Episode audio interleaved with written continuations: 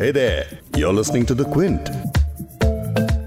कश्मीर में आर्टिकल 370 हटने के बाद बहुत कुछ हुआ। इंटरनेट पर पूरी तरह से पाबंदी लगा दी गई। कश्मीर के नेताओं को नज़र बंद कर दिया गया। कुछ महीने बाद मोबाइल और इंटरनेट सर्विसेज़ शुरू हुई लेकिन कुछ शर्तों के साथ। यानी कश्मीर में कई जगहों पर फ़ोन पर कॉल्स और एसएमएस चल रहे हैं लेकिन इंटरनेट पर कुछ ही वेबसाइट्स एक्सेस कर सकते हैं। और सोशल मीडिया? सोशल मीडिया पर अब भी पाबंदी है। लेकिन इस सबके बीच कुछ लोग हैं जिन्होंने तिकड़म लगाकर सोशल मीडिया का इस्तेमाल किया है और जिसके बाद अब उनके खिलाफ जम्मू कश्मीर में मामला दर्ज कर लिया गया है। आज इसी पर बात करेंगे बिग स्टोरी में। मैं हूँ फबीहा सैयद। क्विंट हिंदी पर आप सुन रहे हैं बिग स्टोरी पॉडकास्ट। आज इस पॉडकास्ट में जानेंगे कि क्यों यूएपीए के तहत कश्मीर में कुछ सोशल मीडिया यूज़र्स पर केस दर्ज किया गया। और कश्मीर की आवाम एक्सपर्ट्स और ऑफिशियल्स इस पर क्या कह रहे हैं। ये सब जानेंगे इंडिपेंडेंट जर्नलिस्ट अहमद अली फैयाज से। ये पहली बार है कि साइबर सेल को डायरेक्शन दी गई है कि वो मॉनिटर कर लें कि जो भी लोग मिस यूज़ इसका कर रहे हैं, इसका इंटरनेट का कश्मीर वादी के अंदर अंदर उनको आइडेंटिफाई किया जाए और उनमें जो इंसेंडरी या सडिशियस जो कंटेंट है जो भी लोग इसका इस्तेमाल कर रहे हैं उनको आइडेंटिफाई करके उनके खिलाफ ये एफ़ लगानी चाहिए। क्या है यूएपीए और इसके एक सेक्शन को असंवैधानिक क्यों बताया जा रहा है? पूरे केस का लीगल पहलू समझेंगे द क्विंट के लीगल एडिटर वकाशा सचदेव से। सुप्रीम कोर्ट ने बोला था कि ये सेक्शन 66 ए जो है ये अनकॉन्स्टिट्यूशन है। ये संविधान के खिलाफ है और इसके पूरी तरह से रद्द कर दिया जाए। जम्मू कश्मीर पुलिस ने सोशल मीडिया के कथित गलत इस्तेमाल को लेकर कुछ लोगों के खिलाफ मामला दर्ज किया है। ये मामला अनलॉफुल एक्टिविटीज़ प्रिवेंशन एक्ट के तहत दर्ज किया गया है। इंडियन एक्सप्रेस के रिपोर्ट के मुताबिक पुलिस ने प्रॉक्सी सर्वर्स के ज़रिए सोशल मीडिया इस्तेमाल करने वालों के खिलाफ यूएपीए के तहत केस दर्ज किया है। एक दिन पहले कुछ सोशल मीडिया यूज़र्स ने हुरियत नेता सैयद अली गिलानी का एक वीडियो सोशल मीडिया पर अपलोड किया था, जिसके बाद एफआईआर दर्ज की गई। इसे लेकर पुलिस ने एक बयान में कहा कि सोशल मीडिया के दुरुपयोग को गंभीरता से लेते हुए cyber police station Kashmir zone Srinagar ने अलग अलग सोशल मीडिया यूज़र्स के खिलाफ एफआईआर दर्ज की है, जिन्होंने सरकारी आदेशों को नजरअंदाज करते हुए सोशल मीडिया का गलत इस्तेमाल किया है। अब सोशल मीडिया पर पोस्ट करने के लिए यूएपीए जैसा कड़ा एक्ट क्यों लगाया गया? तफसील से बात करेंगे अहमद अली फैयाज से, जो एक इंडिपेंडेंट जर्नलिस्ट हैं और कश्मीर पर पिछले 20 सालों से रिपोर्टिंग करते आ रहे हैं। ये जो यूएपीए के तहत जो केसेस दर्ज किए गए हैं फैयाज, इनके बारे में पहले हमें बताइए। दूसरी रियासतों और यूनियन टेरिटरीज की तरह जम्मू कश्मीर में भी पिछले कई साल से अनलॉफुल एक्टिविटीज़ प्रिवेंशन एक्ट और इंफॉर्मेशन टेक्नोलॉजी एक्ट के मुख्तलिफ़ सेक्शंस के तहत केसेस दर्ज होते रहे हैं। कई लोगों के खिलाफ, हालाँकि इसकी तादाद बहुत ज़्यादा नहीं है, क्योंकि इस पर काफ़ी क्रिटिसिज्म हो जाता है, जो फ्रीडम ऑफ़ एक्सप्रेशन के जो यहाँ पे लोग हैं एक्टिविस्ट हैं, जम्मू कश्मीर के अंदर भी और पूरे मुल्क में वो इस पर काफ़ी एतराज़ उठाते रहे हैं और इस इस वजह से इन केसेस की तादाद बहुत ज़्यादा नहीं है, लेकिन फिर भी कई केसेस यहाँ पे दर्ज हुए हैं। साइबर सेल है जम्मू एंड कश्मीर पुलिस का, एक वहाँ पे पुलिस स्टेशन है तो इन्होंने ये केस वहाँ पे दर्ज किया हुआ है कल आ, मेरी बात हुई है वहाँ पे सीनियर ऑफिसर्स के साथ जिनमें आईजीपी कश्मीर और दूसरे लोग भी शामिल हैं तो उनसे मुझे मालूम हुआ कि ये पहली बार है कि साइबर सेल को डायरेक्शन दी गई है कि वो मॉनिटर कर लें कि जो भी लोग मिस यूज़ इसका कर रहे हैं, इसका इंटरनेट का कश्मीर वादी के अंदर अंदर, उनको आइडेंटिफाई किया जाए और उनमें जो इंसेंडरी या सडिशियस जो कंटेंट है, जो भी लोग इसका इस्तेमाल कर रहे हैं, उनको आइडेंटिफाई करके उनके खिलाफ ये एफआईआर लगानी चाहिए और उन लोगों को गिरफ़्तार भी करना चाहिए। ये सिलसिला कल से जारी हुआ है। अच्छा बताया जा रहा है कि ये एफआईआर तब फ़ाइल की गई जब हुरियत नेता सैयद अली शाह गिलानी को लेकर सोशल मीडिया पर एक वीडियो शेयर होने लगा है। अब इस वीडियो में ऐसा क्या था और वो यूज़र्स कौन हैं जिन पर ये केस दर्ज हुए हैं? अभी तक हमारी इतला ये है कि सरकार ने एक एफआईआर दर्ज किया हुआ है, इसमें कम से कम आठ दस लोगों के नाम इन पे हैं। अभी तक हमारे पास इन लोगों के नाम नहीं हैं, लेकिन हमें मालूम हुआ है कि एक, कोई है मिस्टर कामरान मंजूर, जिसने सईद अली शाह गिलानी से मतलब एक वीडियो है, जिसमें वो दिखाए गए हैं कि वो बताते हैं इस वीडियो में कि मुझे मज़ार शहदा श्रीनगर में, जो श्रीनगर में वाक़ एक मोटर्स ग्रेवयार्ड है सेपरेटिस्ट ने वहाँ पर कायम किया हुआ है तो वो बता रहे हैं कि मुझे वहाँ पर शहादत देनी है और ये मेरा फैसला है। हालाँकि इसमें ये नहीं बताया गया है कि वो शहादत कैसे देंगे, क्योंकि आमतौर पर उसी को शहीद कहते हैं जब किसी, कोई गोली से मर जाता है वगैरह। तो वो वीडियो जो है, वो वीडियो क्लिप इसको कुछ लोगों ने अपलोड किया है सोशल मीडिया पे। इसमें पुलिस ने आइडेंटिफाई किया है एक अकाउंट जो मिस्टर कामरान मंजूर के नाम से है। तो पुलिस को इसकी तलाश है। कल कश्मीर प्रेस क्लब ने एक स्टेटमेंट भी जारी किया है। उन्होंने ये इल्ज़ाम लगाया है कि यहाँ पे कश्मीर में जो जर्नलिस्ट्स हैं, जो सहाफ़ी लोग हैं, इनको मुख्तलिफ़ मुश्किल से दुचार किया जा रहा है। इनके लिए काफ़ी मुश्किल पैदा हुई हैं पाँच अगस्त के बाद से।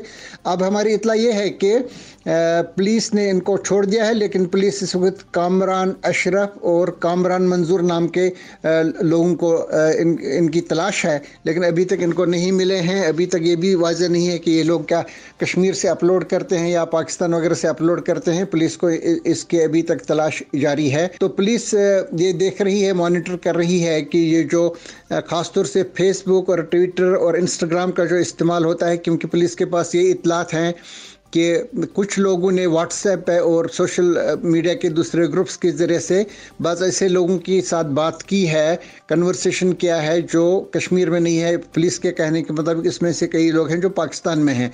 तो पुलिस ने बताया है कि ऐसे लोगों की पहचान भी हो चुकी है और उनके खिलाफ कार्रवाई होगी। लेकिन अभी तक एफआईआर में बताया गया है कि जो सेक्शन इसमें लाए गए हैं uh, 13 Unlawful Activities Prevention Act uh, 188 uh, or 505 Indian penal code इसके अलावा 66 A B of information technology act तो ये जो लास्ट वाला है 66 ए इसके बारे में कुछ लोग ये तनकीद कर रहे हैं कि इसको पुलिस इस्तेमाल नहीं कर सकती है क्योंकि मार्च आ, 2015 में सुप्रीम कोर्ट ने 66 ए को कॉश किया है क्योंकि इसके खिलाफ कई रिट पटिशन सुप्रीम कोर्ट में लाई गई थी। तो इसको लेकर के कुछ यहाँ पे तनकीद चल रही है। फयाज ने यहाँ पर लीगल पहलू की बात छेड़ दी है। जैसा कि ये बता रहे हैं कि जम्मू कश्मीर पुलिस के एक्शंस पर सवाल उठ रहे हैं क्योंकि वो लोगों पर यूएपीए के सेक्शन तेरह और इन्फॉर्मेशन टेक्नोलॉजी एक्ट के सेक्शन 66 ए के तहत केस कर रहे हैं। तो एफआईआर में शामिल इन दोनों ही सेक्शंस के बारे में समझेंगे द क्विंट के लीगल एक्सपर्ट वकाशा से कि क्या सिर्फ़ एक सोशल मीडिया पोस्ट की वजह से पुलिस यूज़र्स पर यूएपीए जैसा केस कर सकती है?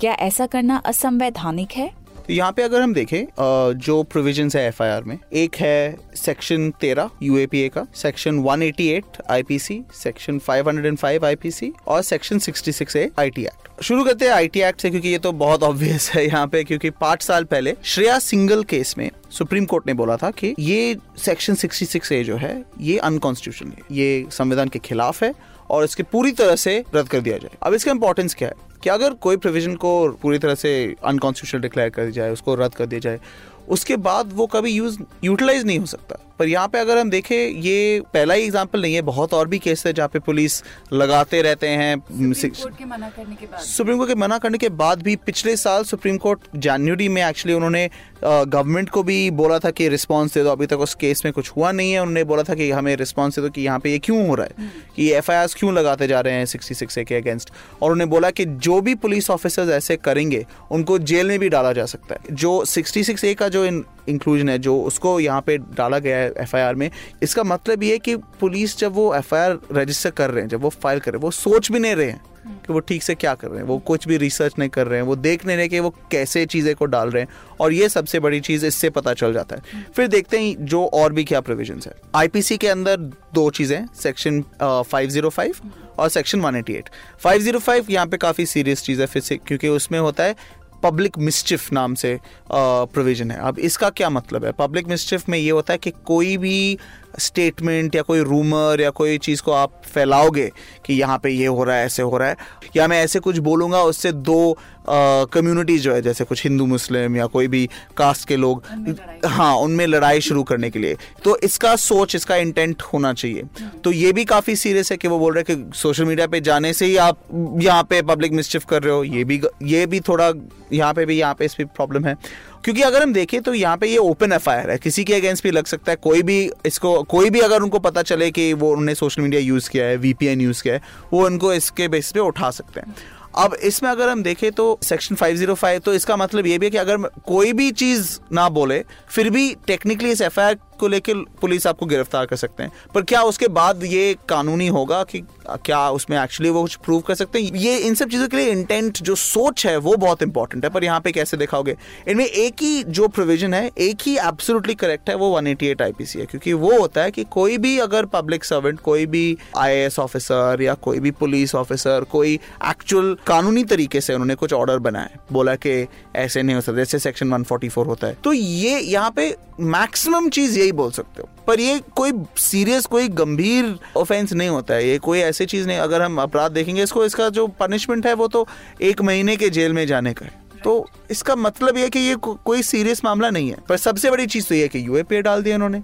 और यूएपीए को डालने से बहुत ये बहुत सीरियस चीज़ हो जाता है और यहाँ पे बहुत प्रॉब्लम भी आ जाते हैं। क्योंकि यूएपीए का सेक्शन तेरह जो उन्होंने यूज़ किया है वो एक्चुअली एक प्रोविज़न है जिसमें वो कहते हैं कि कोई भी अनलॉफुल एक्टिविटी पर प्रॉब्लम है कि जो डेफिनेशन जो है अनलॉफुल एक्टिविटी का ये बहुत कैसे बोले इसको बहुत वेग है, है। कुछ भी बहुत सारी चीज़ें इसमें डाल सकते हैं कि क्योंकि अगर हम इसके डेफिनेशन देखें आप आर्टिकल में हमारे आर्टिकल्स में भी पढ़ सकते हो उसमें हमने पूरा लिंक किया है। तो ये सबसे डेंजरस चीज़ है क्योंकि सेक्शन तेरह जो है यूएपीए का बहुत वेगली वर्डेड है। तो बहुत सारे चीज़ें इसमें लग सकते हैं। टेक्निकली अगर हम देखें सुप्रीम कोर्ट के जो ऑर्डर्स है तो इसमें हमेशा होता है कि अगर ऐसे चीज़ें हैं तो उनमें सोच के देखना चाहिए कि एक्चुअली कुछ सीरियस थ्रेट ये नहीं है कि कोई भी बंदा अपने ट्वीट ट्वीट लिख रहा है कि कुछ ऐसे हो जाए और, और उसको उठा दो। कुछ ऐसे होना चाहिए कि वो जो बोल रहा है उसका कुछ इन्फ्लुएंस है उसका कुछ इफ़ेक्ट हो रहा है लोगों पे। ये सब चीज़ें देखने चाहिए पर इसका गारंटी नहीं होता। है अब जरा यूएपीए की भी बात कर लेते हैं। यूएपीए भारत का प्राइमरी एंटी टेररिज्म लॉ है। 8 जुलाई 2019 को गृह मंत्री अमित शाह ने संसद में unlawful activities prevention amendment act का प्रस्ताव रखा था, जो फिर 24 जुलाई को लोकसभा में पास हो गया था। अच्छा इस एक्ट के तहत अगर सेंट्रल गवर्नमेंट को लगता है कि कोई ऑर्गेनाइजेशन या ग्रुप टेररिज्म में शामिल है तो वो उसे टेररिस्ट करार दे सकती है। या किसी इंडिविजुअल के साथ भी ऐसा किया जा सकता है। तो अगर सरकार को लगता है कि कोई टेररिस्ट है तो उस पर इस कानून के तहत मामला दर्ज किया जा सकता है। कानून इसकी क्या डेफिनेशन देता है, वकाशा, वो बताइए। तो अगर हम टेक्निकली देखें यहाँ पे जो टेररिज्म का जो अमेंडमेंट था वो यहाँ पे एप्लीकेबल नहीं है। उन्होंने वो वाले सेक्शन नहीं डाले। अच्छा। पर बात तो ये कि वो डाल भी सकते हैं। अभी के लिए एफआईआर में सेक्शन तेरह ही है जो अनलॉफुल एक्टिविटीज़ के बारे में। पर अगर उनको लगाना है तो फिर वो टेररिज्म ऑफेंसिस को भी लगा सकते हैं। और वो और भी वेग है। आप तो सोच रहे शायद से ऑलरेडी हमने डिस्कस किया कि अनलॉफुल एक्टिविटी भी बहुत वेग है। पर जो टेररिज्म का जो डेफिनेशन है वो तो और भी डेंजरस है। क्योंकि वहाँ पे अगर बोल दे कि बस एक टेररिस्ट ऑर्गेनाइजेशन है बैंड ऑर्गेनाइजेशन है आप उसके मेंबर हो तो उससे भी आपको टेररिस्ट बना दिया जा सकता है। आपने कुछ कभी कुछ किया भी नहीं हो, अगर वो बोल, बोले कि हमें लगता है कि आप उसके मेंबर हो तो बस उसके बाद आपको डाल और यही और ये जैसे आपने बोला ये जो लगने का जो इफ़ेक्ट होता है यूएपीए के अंदर के उसी से जाके किसी को डाल सकते ये उसका सबसे बड़ा प्रॉब्लम है। और ये जो इसके इतने बहुत सारे सेक्शंस हैं जो बहुत ऐसे वेग है जो लगने के बेसिस हैं ऐसे बहुत सारे जो उसके प्रोविज़न है वो सुप्रीम कोर्ट में एक केस चल रहा है कि उनको चैलेंज किया जा रहा है कि ये संविधान के खिलाफ है। ये परफेक्ट एग्ज़ाम्पल है। कि यूएपीए कितना डेंजरस हो सकता है। इसके कित, इसके कितने प्रॉब्लम्स है उसको कैसे यूज़ किया जा सकता है जहाँ पे कोई एविडेंस ना हो। जैसे अभी यहाँ पे उन्होंने बोला कि कोई भी यूज़ करे उनके अगेंस्ट है। तो उसके बाद फिर कह रहे हैं कि हमने 200 लोग को आइडेंटिफाई किया जिस जिन्होंने मिस किया है। पर मिस किसके मन से? गवर्नमेंट के मन से? गवर्नमेंट तो जाके अगर हम जैसे हमने कुछ दिन पहले बात किया था पी एस में वो तो कहते हैं कि अगर आप गवर्नमेंट पॉलिसी को भी क्रिटिसाइज करोगे बोलोगे कि ये ऐसे चीज़ गलत है ऐसे चीज़ गलत है बिना कुछ दंगे इंसाइट करने से बिना कुछ उसके बेस पे अगर उनको प्रॉब्लम है तो फिर अब आप सोचो कि अगर वो ऐसे ट्वीट्स और सोशल मीडिया पोस्ट से प्रॉब्लम ले रहे हैं तो फिर कोई भी ट्वीट्स और सोशल मीडिया पोस्ट को बोल देंगे और फिर उसके बाद आपको यूएपीए डाल देंगे। तो फिर ये यहाँ पे बहुत बड़ी बहुत ज़्यादा ही डेंजरस सिचुएशन है फंडामेंटल uh, राइट्स के बारे में फ्री स्पीच के बारे में। और इसका ये इंपॉर्टेंस शायद से अब अब सुप्रीम कोर्ट ने तो बहुत टाइम लगाया पर शायद से अब सुप्रीम कोर्ट ऐसे चीज़ को देख के बोलेंगे कि हाँ हमें भी थोड़ा इस केस को जल्दी सुन के इसको रोक देना चाहिए। अब एक नज़र कश्मीर में इंटरनेट शटडाउन की, जो टाइमलाइन है, उस पर डाल लेते हैं। फैयाज ने हमें बताया कि 5 अगस्त को जब 370 हटाने का बिल पेश किया गया, उसके एक रात पहले जम्मू कश्मीर में टेलीफोन सर्विसेज़ और इंटरनेट सर्विसेज़ बंद कर दी गई थी। लेकिन इस शटडाउन में राहत देने का एक सिलसिला लगातार चला। पाँच अगस्त के बाद पहला डेवलपमेंट 11 सितंबर को हुआ, जिसमें कहा गया कि श्रीनगर समेत सेंट्रल कश्मीर के कई जिलों में लैंडलाइन खोल दी जाएगी और 11 सितंबर से ही कुपवाड़ा में भी पोस्ट पेड मोबाइल सर्विसेज़ शुरू की गई 14 अक्टूबर को कश्मीर घाटी में पोस्ट पेड मोबाइल सर्विसेज़ भी खोली गई लेकिन चंद घंटों के अंदर फिर बंद कर दी गई इसे 31 दिसंबर को फिर से खोला गया और इसी दिन से कश्मीर में एसएमएस सर्विसेज़ भी शुरू कर दी गई थी। 18 जनवरी को प्रीपेड फोन्स पर कॉल्स और एसएमएस की सर्विसेज़ खोल दी गई थी, लेकिन इस सब में सबसे बड़ा डेवलपमेंट ये हुआ कि 25 जनवरी को तकरीबन छह महीने के बाद लोगों के मोबाइल फोन्स पे 2G इंटरनेट सेवा बहाल कर दी गई थी। तो कश्मीर में पोस्ट पेड और प्रीपेड दोनों ही कनेक्शंस पर 2G इंटरनेट एक्सेस किया जा सकता है। लेकिन लेकिन लेकिन, ये इंटरनेट एक्सेस जो खोला था, वो कुछ शर्तों के साथ है। इस इंटरनेट के साथ लोग करीब 1450 व्हाइट लिस्टेड वेबसाइट्स का इस्तेमाल कर सकते हैं। इनमें बैंकिंग सर्विसेज़ गवर्नमेंट सर्विसेज़ और रिक्रूटमेंट से रिलेटेड कॉलेज वेबसाइट शामिल हैं। कुछ न्यूज़ वेबसाइट भी हैं जो एक्सेस की जा सकती हैं, लेकिन ब्रॉडबैंड सिर्फ़ सरकारी दफ्तरों तक, एजुकेशनल इंस्टीट्यूट तक ही सीमित है। फयाज ने बताया कि आम लोग हों या फिर जर्नलिस्ट हों, एक भी शख्स ऐसा नहीं है जिसके लैंडलाइन फ़ोन पर ब्रॉडबैंड चल रहा हो। जम्मू में आम लोग ब्रॉडबैंड इस्तेमाल कर सकते हैं, लेकिन टेलीफोन सर्विसेज़ अब भी वहाँ प्रभावित है। यानी कश्मीर में इंटरनेट बिल्कुल बंद नहीं है, जो रोज़मर्रा के कामों के लिए बेहद ज़रूरी वेबसाइट्स हैं, वो काम कर रही हैं। अब जैसा कि आपको बताया कि Jammu Kashmir police unlawful activities prevention act उन लोगों के खिलाफ इस्तेमाल कर रही है, जो लोग वीपीएन यानी वर्चुअल प्राइवेट नेटवर्क्स के ज़रिए इंटरनेट की कुछ वेबसाइट्स का इस्तेमाल कर रहे हैं। वीपीएन के बारे में आपको बता दूँ कि इसके ज़रिए यूज़र्स अपनी लोकेशन वो क्या ब्राउज कर रहे हैं? ये सब छुपा सकते हैं। अब ये जानना ज़रूरी है कि जब इंटरनेट थोड़ा बहुत वहाँ पे चल रहा है कम्युनिकेशन हो रहा है तो लोग वीपीएन का इस्तेमाल क्यों कर रहे हैं? जैसा कि मैंने बताया कि यहाँ पे जो इंटरनेट का इस्तेमाल है, वो महदूद है। 1400 या 1450 वाइट लिस्टेड साइट्स तक महदूद है। आप सिर्फ़ दो जी पे इसको एक्सेस कर सकते हैं इन साइट्स को। इसको लेकर के जो दूसरी साइट्स हैं, इन पे आप नहीं जा सकते हैं। जैसे कि फेसबुक है जैसे कि ट्विटर है और इंस्टाग्राम वगैरह है, जिसका कश्मीर में काफ़ी लोग इस्तेमाल करते हैं तो चूँकि ये इसका इस्तेमाल नहीं कर सकते हैं, इन साइट्स का एक्सेस नहीं कर सकते इसलिए यहाँ पे बहुत सारे लोग ऐसे हैं जो वी डाउनलोड करके इसका इस्तेमाल करके इनको एक्सेस कर लेते हैं। वी का इस्तेमाल जब हमने इस बारे में बहुत सारे लोगों से बात की और सरकारी अधिकारियों से तो पता चला कि इसमें 90 से 95 परसेंट लोग जो हैं, वो वीपीएन का इस्तेमाल इसलिए नहीं करते हैं कि वो यहाँ पे सेपरेटिस्ट मूवमेंट को चलाएँ या कोई किसी इनक्रमिनेटिंग एक्टिविटी के लिए मतलब इस किस्म की कोई कार्रवाई जहाँ पे मतलब कोई पॉलिटिकल मकसद हो, इसमें 90 टू 95 परसेंट लोग ऐसे हैं जो वीपीएन का इस्तेमाल करते हैं दूसरे मकासद के लिए। जैसे कि यहाँ पे पबजी का गेम है। ये हमने देखा है कि 30 साल से उम्र के बहुत सारे लोग पर्टिकुलरली जो 15 से लेकर के 25 के एज ग्रुप के लोग हैं, इसमें बहुत सारे लोग इसका इस्तेमाल करते हैं। मेरी नज़र में ऐसे कई लोग भी हैं जो श्रीनगर से जम्मू या श्रीनगर से दिल्ली जाते हैं इस गेम का इस्तेमाल करने के लिए। बहुत ही पॉपुलर है जम्मू कश्मीर के यूथ्स में। तो सरकार के अधिकारियों से जब हमने बात की, क्या आप इन लोगों के खिलाफ भी इसका इस्तेमाल कर कर रहे हैं? आईटी एक्ट का और अनलॉफुल एक्टिविटीज़ एक्ट का इस्तेमाल कर रहे हैं तो ऑफिसरों ने बताया, हालाँकि ये कानूनी नहीं है, लेकिन हम इसको इग्नोर कर रहे हैं। हम सिर्फ़ उनके खिलाफ कार्रवाई करेंगे, जो सिर्फ़ कोशिश करेंगे वहाँ पर डिस्टर्बेंस फैलाने की और जहाँ पर हड़ताल वगैरह कराने की या मिलिटेंसी को ग्लोरीफाई करने की कोशिश करेंगे सोशल मीडिया पे तो हम सिर्फ़ उनके खिलाफ ही कार्रवाई करेंगे। आज का बिग स्टोरी पॉडकास्ट यहीं पे खत्म करते हैं। बिग स्टोरी हिंदी आप फॉलो कर सकते हैं क्विंट हिंदी की वेबसाइट पर। उसके अलावा गूगल और एप्पल पॉडकास्ट स्पॉटिफाई और जियो सावन पर भी हम अवेलेबल हैं। आपको सिर्फ़ टाइप करना है बिग स्टोरी हिंदी। कल फिर दोबारा मुलाकात होती है एक और बिग स्टोरी के साथ।